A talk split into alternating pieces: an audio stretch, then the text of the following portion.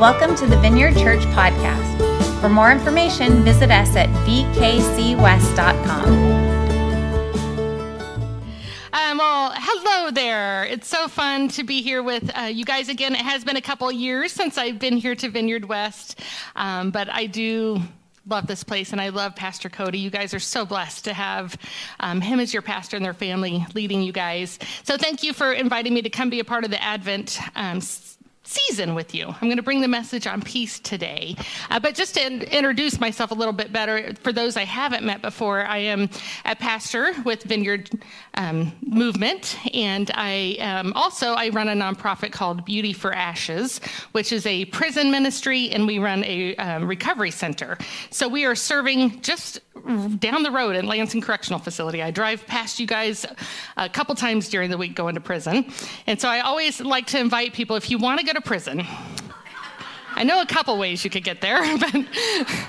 Um, but I do actually want to thank you guys because your youth group is participating in an outreach we're doing this Friday with us. So we are doing, a, we have an opportunity, and it's the first time since COVID happened that we're able to do our full Christmas banquet. But we do a Christmas banquet every um, year at Christmas time where the men and their families get to come in and their kids get to come in, and we provide a Christmas gift for every inmate. And you guys are pr- helping get stuff for those Christmas gifts, but we also get a Christmas gift for every kid that comes, whether they're zero or 50. If their dad's in prison, they're going to get a moment at the tree with dad where he gets to give a gift. So pray over that because this is part of our heart's desire to reconcile families back together. Um, it is our commandment to visit those in prison because um, we really serve Christ himself. So thank you guys for being a part of that. It is my passion, though, whether I'm in prison or at a recovery center or in church, my passion is to bring this message that you can have this intimate relationship with Jesus. And in that place, He defined you, He tells you you're loved. He takes your worst mistake you've ever made and he uses it for his glory if you allow him. And you get to have this abundant life with him.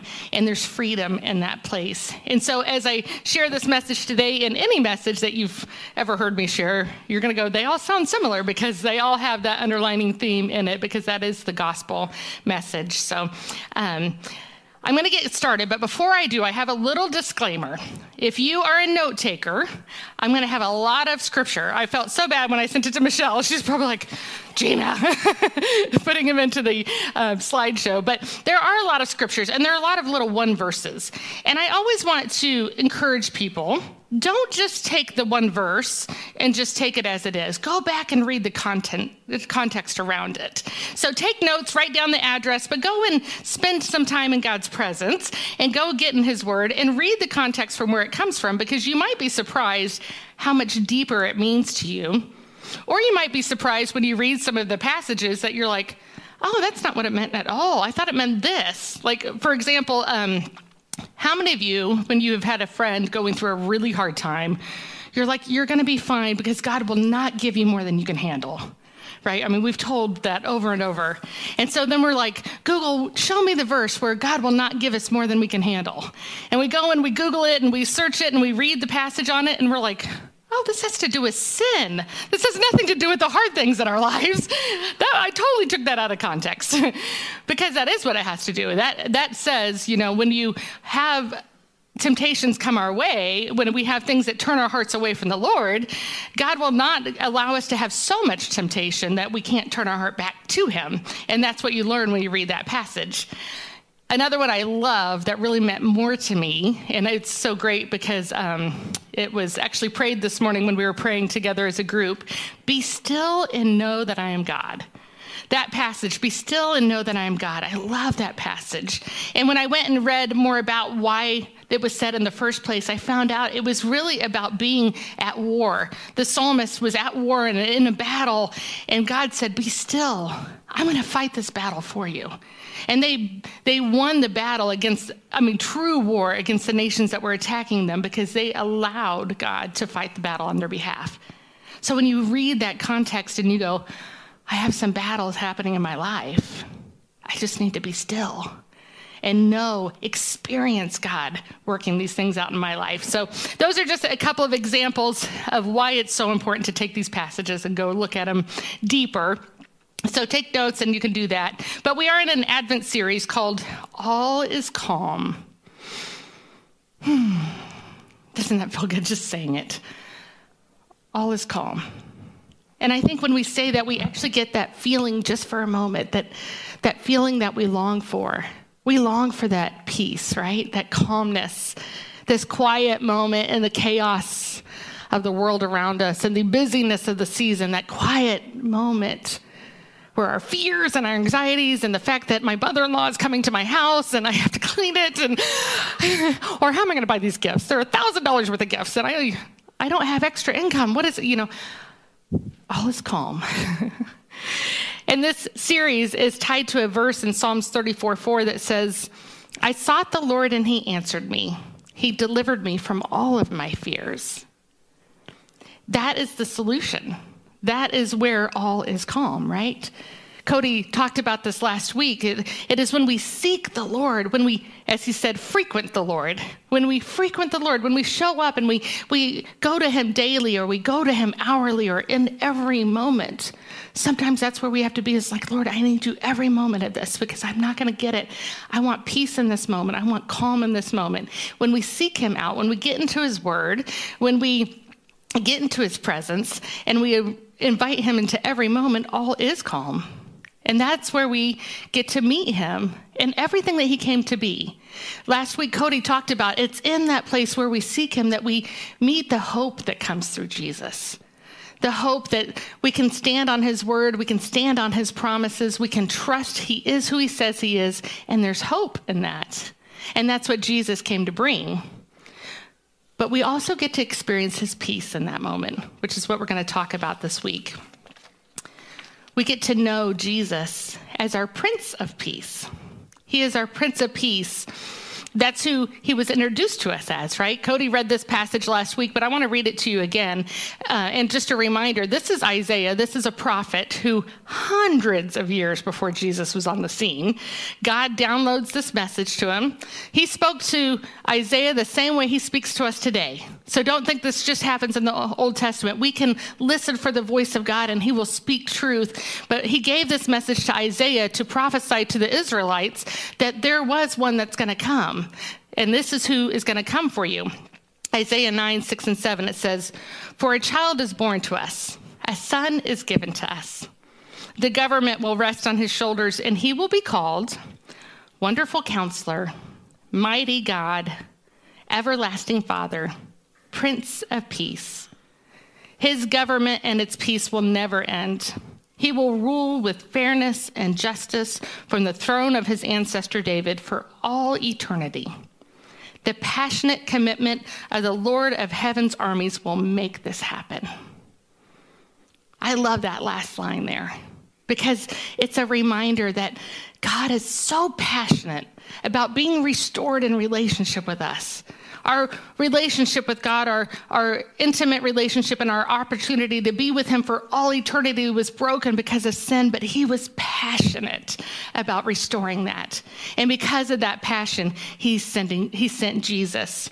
And He sent Him to be our wonderful counselor, our mighty God, our everlasting Father, and our Prince of Peace. So God introduces the character of Jesus here. And on this truth, when we stand on this truth, we get to experience all of these things about Jesus. We experience every part of his character. And I think there's a reason that he put peace at the end of that because I think it's a culmination. When we experience everything about Jesus, when we go to him as our wonderful counselor, when we go to him and we have things going on in life, I don't have the answers, I don't I can't I can't make a decision, I need wisdom, I need counsel. So Holy Spirit, reveal truth to me, tell me your plan, guide me in this. And when we go to him and we say I'm in a battle, so I'm going to be still and I'm going to know that you are God. You are my mighty God that's going to fight this battle for me. When we do that and we and we look to him as our heavenly father, as our, our eternal father, who we, everlasting father, we go to him and as a father, he looks at us and he protects us as a father should, and he looks at you and he speaks into your identity and he tells you, This is who you are. This is who I've created you to be. You reflect my image, and this is the purpose I have for your life. That's what our Father, that's what we want our fathers to do. So we do that. We look to him as our everlasting Father. When we do all of those things, the outcome is experiencing him as our Prince of Peace, because we can have peace when we get our identity in Him, when we let Him fight our battles, and we allow Him to guide us in life and to give us wonderful counsel.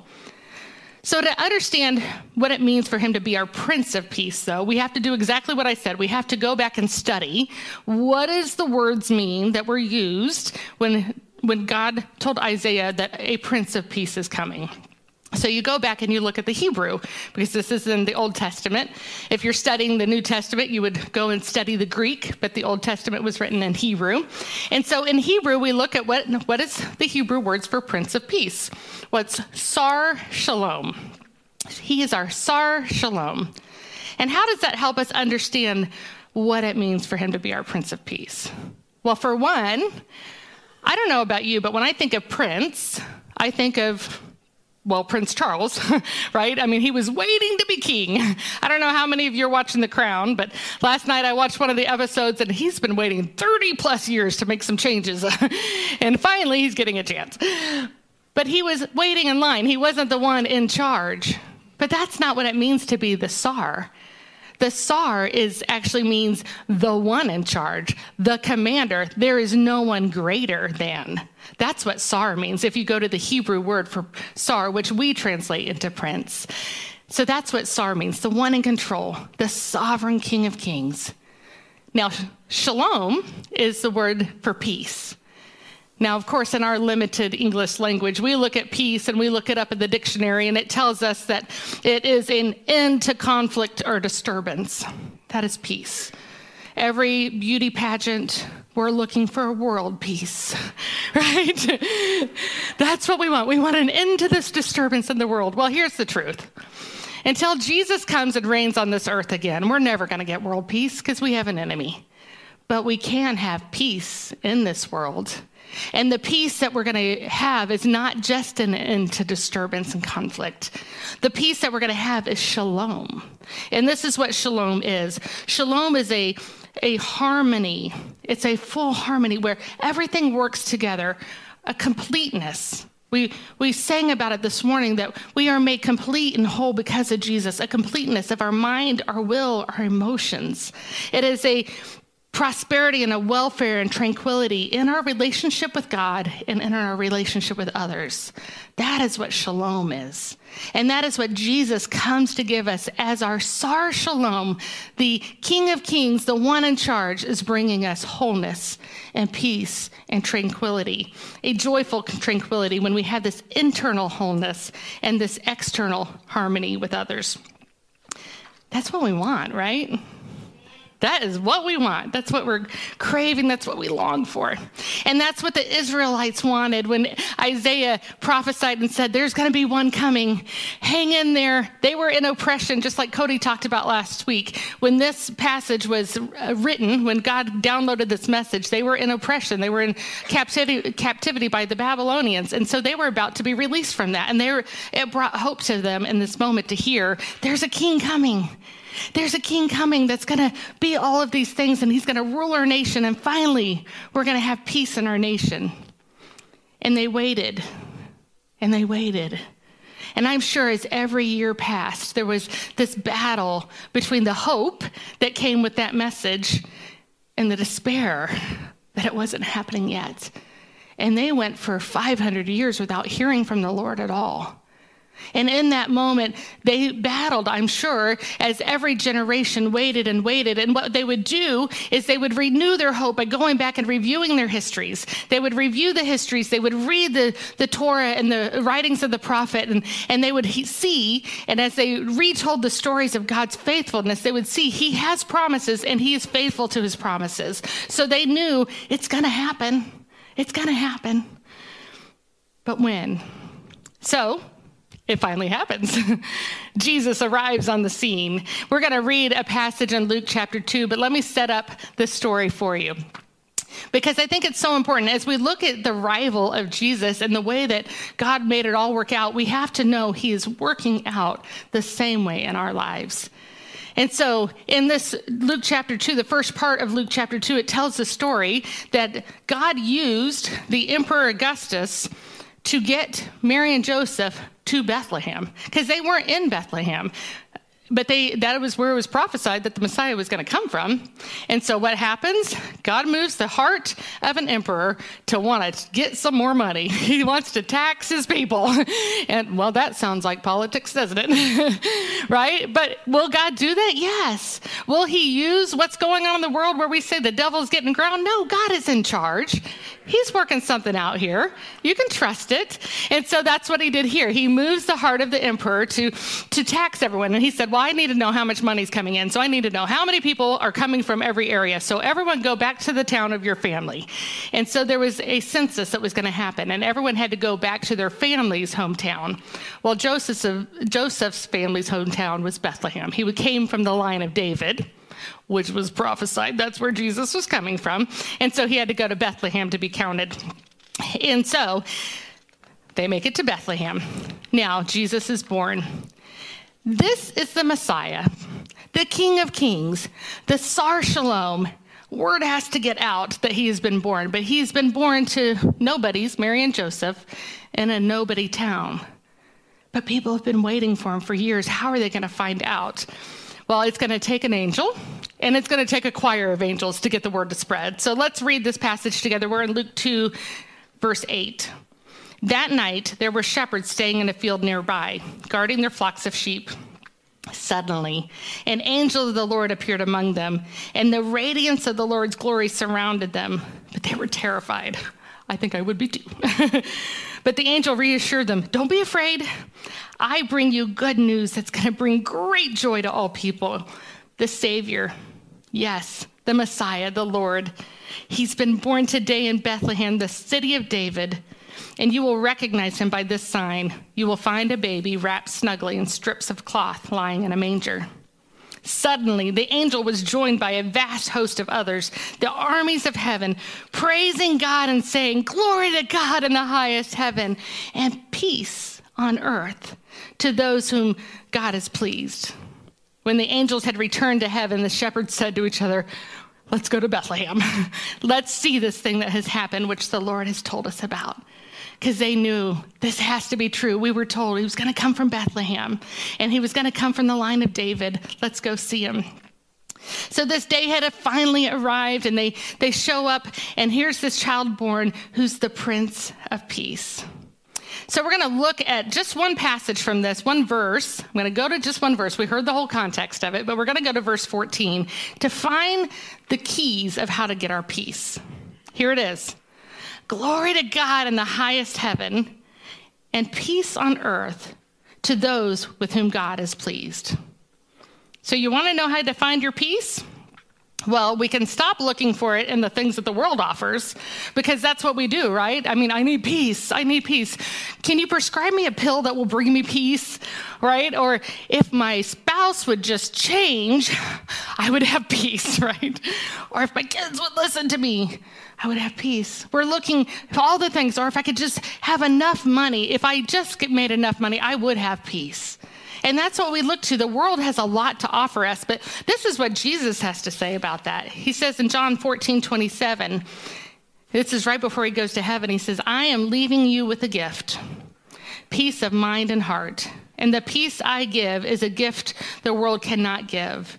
So don't be troubled or afraid. You see, that's the peace we long for. That is a peace. That is the shalom we are made for. This wholeness, this completeness, this tranquility is only going to come through Christ Himself. We can stop looking to other things. We can stop falling for the lies of the enemy that offers counterfeits because the only real place is through Jesus. So, how do we get this peace? Well, let's look at verse 14 again. Glory to God in the highest heaven, and peace on earth to, with, to those with whom God is pleased. Okay. So our peace is going to come to those with whom God is pleased. Uh oh. because the things I did last week did not please God so much. so I guess I'm disqualified. No. How do we get the pleasure of God? Because that is a lie we fall for. I have been disqualified. I did not follow the rules, and there's a lot of rules, and I'm messing it up all the time. I'm obviously not pleasing God, so I'm never going to have his peace. Well, Hebrews 11 6 tells us the truth. This is how we please God. And without faith, it is impossible to please him. For whoever would draw near to God must believe that he exists and that he rewards those that seek him. Seek the Lord, right? And he will take away the fear. We just have to have faith. That's how we please God. It is impossible to please God without faith. We don't have to earn the pleasure of God. We just have to have faith that God is real and that God had this this desire to restore this relationship. So he sent Jesus to go to the cross to pay the price for our sins. We celebrated that in communion this morning. That's the faith we have to have. And that is the faith that pleases God. Romans 5 1 says, Therefore, since we have been made right in God's sight by faith, we have peace with God because of what Jesus Christ, our Lord, has done for us. So, you want the peace of God in your life? It starts with making peace with God and receiving the gift of grace that He has for us. But some of you would go, okay, Gina, yes, I've done that. I mean, I gave my life to Christ. If you're like me, I gave my life to Christ like 50 times growing up, every time there was an altar call, just in case, right? But I'm still not having peace in my life. Well, let's talk about that. Why is that? We can have eternal peace because of our faith in God. But how do we have internal peace?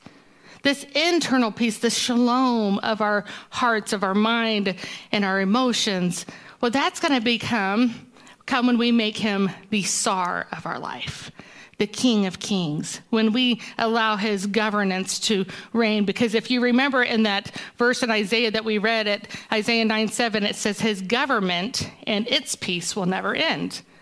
So we have to allow him to be the ruler of every area of our life. So, yes, sin, rebellion, hurts from our past these are things that would stop us from experiencing peace because what we do in our sin, in our rebellion, or when we believe lies because of things from our past, we aren't letting Jesus be the King of Kings in that area. We are not letting him be the ruler of that area of our life. And it takes him being the governor and the ruler of our life for us to experience his peace. So, how do we do that? Well, we have to start with the Ten Commandments, right? We look at the law and we say, How do you want me to live, Lord? And some of you would say, Nope, nope, that's legalism. We're in the place of grace. We don't follow the law anymore. Well, let's see if that's true. Matthew 5 17. Don't misunderstand why I've come. I did not come to abolish the law of Moses or the writings of the prophets. No, I came to accomplish their purpose. So, yeah, the law still exists. But what was the law all about in the first place, right? What was it about? It was about us be the Israelites and the followers of God at that time, and us as followers of Jesus, to be holy and set apart. And so God gave the law to the Israelites and said, Here, these are 10, 10, things I want you to do, and here's a whole book of policies and procedures of how I want you to live because I want you to be holy and set apart. But you're going to fail at it. So when you fail, when you sin, when you break the law, then there needs to be a sacrifice. Cody talked about that. There has to be blood shed to pay the price for sin. And there was a whole way to cleanse themselves. And all that did was to prove we can't do it on our own. That's why we need Jesus. And Jesus was the final sacrifice for the sin. But it didn't change the way that he wants us to live. It said that now the law is written on our hearts. So it becomes an internal transformation that allows us to live the way that God wants us to live. And when we live the way that God wants us to live in every area of our life, we have peace. But some of you are saying, I want that. And I've tried that. And I have repented of this. I want to walk in God's will in this area of my life, but I am trapped. And that's why Jesus came to die on the cross It is by his stripes that we are healed and we are set free. And so all you have to do is say, Jesus, this is an area of my life that I am trapped in. Come set me free. Bring truth. Give me the grace to forgive those where the hurts came from, whatever. And he will set you free and he will bring peace. And you truly will be set free from these things because that is the governance of God in our lives. That is the rule and reign of God in our life. So we have to just get honest. And if we can just be honest, Lord, I'm not following you in every area. Lord, I judge my husband and I am upset every day because I'm judging him and I or I'm jealous of my friend because they have this. These are areas of sin that we don't have peace in. These are simple areas that we can all relate to. So Lord, show me where I'm not making you the ruler and I'm not walking in your will in this area of my life and bring the truth so I can have peace. But the other thing that can disrupt our internal peace is also our lack of faith. So, not our faith for salvation, but it's our lack of faith. Like Cody talked about last week, we get this hope because God has promises, and if we stand on promises, then we have hope that He's going to show up. But what happens if we lack faith in that area? When we struggle with disbelief. I mean, the two, all sin can really come down to disbelief and pride. if you think about it, it all comes down to that. So, what if we have disbelief in an area? Then we're not going to have peace. And what happens when we sit in a place of disbelief and we start looking at our circumstances instead of seeking God? We drive right into crazy town. Some of you guys have heard me talk about Crazy Town before, um, but it's a place that we've all been to. Um, and this really, my, my husband's the one who introduced me to the term Crazy Town because sometimes I go to him and we start talking and I mean, both of us have done this. I'm not just saying it's him, but he'll be super irrational about what he's saying, and it doesn't make sense. And I'm feeling like, what are you talking about? This is this is not aligned with God's word. And he's like, I know I'm in crazy town right now. I'm like, oh, I get it. Now, if it's about me, then I might go, hey, we're not going to work this out right now. Go talk to your Christ centered friend, Ryan, and let him drive you out of crazy town and speak some truth to you, and then we'll reconcile. But sometimes it is just us going, okay, what does God's word say about this? What is God's words? What's truth? And it's when we stop looking at our circumstances and we look at the truth of God's word that we can get ourselves out of crazy town. And so, because the path or the word says, um, let me tell you what it says. It says to take our thoughts captive and submit them to what we know about Christ, right? Take our thoughts captive and submit them to what we know about Christ. So I think a place of that we all are in, maybe not all of us, but many of us are in a place of going, it is Christmas. I mean, this has been my my anxiety lately. I have three kids, and somewhere along the line, they have I've promised them that I will spend $300 on each of them. So we're talking about almost $1,000 for Christmas. I don't have a thousand dollar wiggle room in my budget. And so every year I stress about this and I start freaking out about it and I start looking at my circumstances and I start looking at my budget and I'm like, but I take that thought captive and I pick up my phone and ask Google, where's the scripture about God providing my needs? I, I always say Google because I don't remember the addresses, but I know there's one in there. And Google and Siri know the Bible better than anyone. so you can always ask them. so I Google that and it says, My God shall supply all of my needs according to his riches and glory not my bank account. My God shall, okay, I'm not going to stress. My God shall supply all of my needs according to his riches and glory. So I start driving out of crazy town and I go, Lord, you have a cattle on a thousand hills. Will you just sell one for Christmas for me? and I trust that He will. My other life verse that I have is um, Philippians 4 6 and 7, because I do struggle with anxiety. It's funny, I have this gift of faith, but I struggle with anxiety at the same time. So this is what I have to stand on. Don't worry about anything. Instead, pray about everything. Tell God what you need and thank Him for all He has done. Then you will experience God's peace, which exceeds anything you can understand. His peace will guard your hearts and your minds as you live in Christ Jesus. I love this verse because it is the solution to anxiety. It is the solution. When we have a whole list of things that we have made that can cause us fear and anxiety and stress, if we can turn that list, I mean, we have the list, we've been making it, and we have a choice right then. I can call my girlfriend and say, hey, I'm stressing out about this, this, this, and this. Or I can go, Lord, I thank you. I praise you that you're going to answer this, this, this, and this. You're going to take care of this, this, this, and this because you're a God of promises that is in control of all things. And you have promised me that there is no need I have that you will not meet. And I can trust in you in that. And what happens when I turn the list around and I start praising Him, then peace comes a peace that doesn't make sense. It does not make sense on paper. It doesn't make sense in this world because God's ways are greater than our ways. And his peace comes that surpasses all understanding. Which I love that verse, and it really is a mirror image to our verse for today. Luke 2:14 says, Glory to God in the highest heaven and peace on earth with whom God, those that God is pleased. So it's really reflected all throughout the Bible. Praise me, bring me glory, and you will have peace. You see it in the Psalms. I mean, the Psalms, if you know what lamenting is, lamenting might be, Lord, I don't know how we're going to get through this, this, and this, and this. But then the psalmist turns around, but you are good. You are good, and I praise you for your goodness and your faithfulness. And you see the peace and the joy that comes through that. So I have a story to share with you about uh, an application of this, and some of you have heard this story before. But my dad um, went through cancer.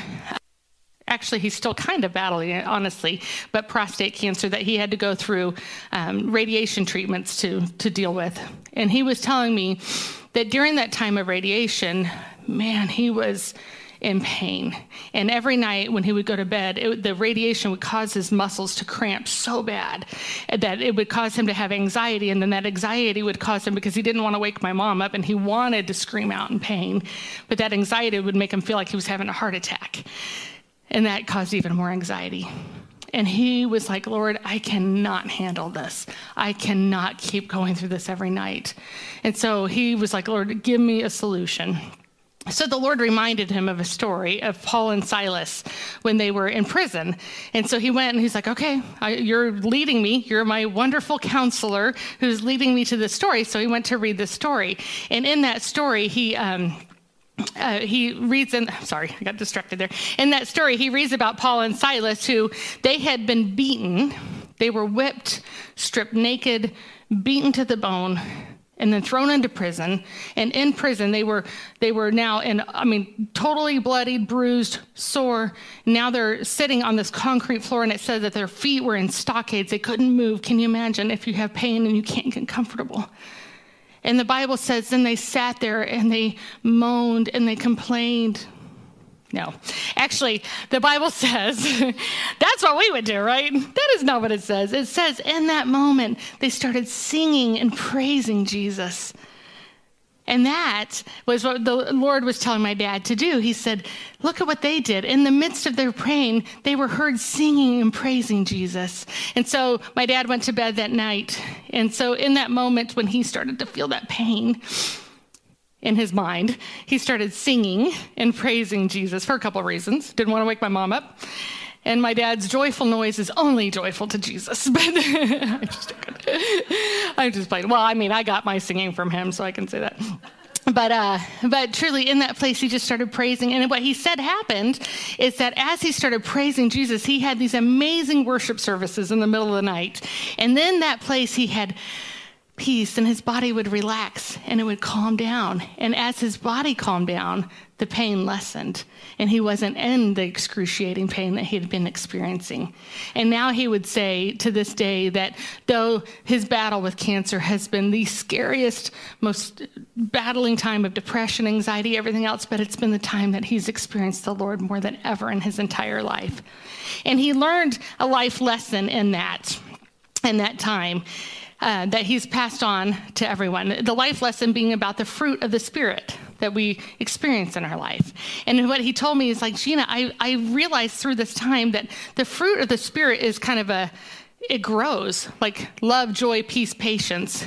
You have to have the first before you can have the next, before you can have the next. In other words, we start with love, right? We start with getting the love of Christ and giving the love of Christ. We start in that place. And when we experience God's love that is so passionate and we experience what Jesus did for us, and then in that place we get excited and we get joy. And when we get the joy of the Lord, which can stay with us through all of our circumstances, then with that joy, we can have peace in our circumstances, regardless of what is happening. As we're praising the Lord and giving Him thanksgiving, we have peace. And it's that peace that we need in order to then have long suffering, to be able to stay in a place of trusting, and to be able to have the patience that we need. And in that place of patience, experiencing everything God has for us that leads to love, joy, peace, patience, then we have good relationships with others because now we are gentle, we are kind, gentleness, kindness, we are good, goodness, we have self control. And so as you see here, this peace, it's, a, it's an eternal peace for our salvation. It's an internal peace when we trust the Lord and we allow Him to be the King of our lives. And then the purpose of that is to have an external peace in our relationship with others. Ephesians 4 31 through 32 says, Get rid of all bitterness, rage, anger, harsh words, and slander as well as all types of evil behavior. Instead, be kind to each other, tenderhearted, forgiving one another, just as God, through Christ, has forgiven you. I think it's so important for us to talk about this because some of us have already experienced Thanksgiving as a family, and all the extras came in, right? And we're about to go into Christmas and we're going to have all of our family there. And some of you have wounds from family members that have hurt you. Or maybe this is relationships that are outside of our family members' relationships, but we have wounds. And, and so out of that place, we are not kind and we have bitterness. And in our relationships with others, we are not experiencing peace. So we have to go back to that eternal peace where we received God's grace and forgiveness even though we didn't deserve it. And now we have to take that and we have to extend it out. So, for those that have caused you to have bitterness and anger, you have to choose to forgive. And you have to go back to that moment that they hurt you and you have to relinquish it. You can't change it. And if you keep holding on to it, it's just going to keep you bitter and there's not going to be peace there. So we relinquish it and we walk out forgiveness and we love them. They're not going to change, but our hearts can change towards them and we can have peace in that place. So, he is our Prince of Peace, our Sar Shalom. And I am just wondering are you experiencing shalom in your life? We're going to go into our last song of worship. And, and during this time, I, I'm about to lead us into prayer for this, but I want you to search your heart. Where is it do you need to start? Do you need to start by making peace with God?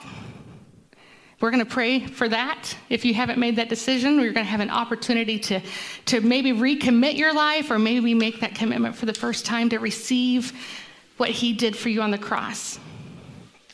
Or do you need to search areas of your life? Are there areas of sin or bondage in your life that you need to be set free from? So, we're going to pray for the Holy Spirit to reveal, and we're going to pray that the Lord will give you the grace to say, Lord, come into this area of my life. Because here's the thing we all have free will. God is waiting to change you. But He's not going to do it until you say, Lord, I want you to change me, because that's our free will. So maybe that's what you need to do the, during this time of prayer and worship is say, Holy Spirit, I give you permission to come and change me in this area so I can have peace. I want to make you the king of this area of my life. Or maybe it's I need to be in a place of trust with God. Maybe I'm not having peace because I'm not trusting you and I'm not standing on your promises. So I want to spend this time trusting in everything that you say you're going to do. I know you're going to do it. And I'm going to spend this time thanking you and praising you for the way you're going to show up and show out in my life. Or maybe it is in your relationships with others. Maybe you're in a place of bitterness right now and you say, mm, No, but I, I will never forget that. And in that place, as we pray, I just encourage you to break that vow in the name of Jesus so that you can choose to forgive, so that you can have peace. Stand up, if you will, and let's go to the Word or to the Lord in prayer. And then just press in and let the Holy Spirit minister to you as you worship Him. Thanks for listening this week. If you are looking for ways to serve, give, or get connected, go to vkcwest.com.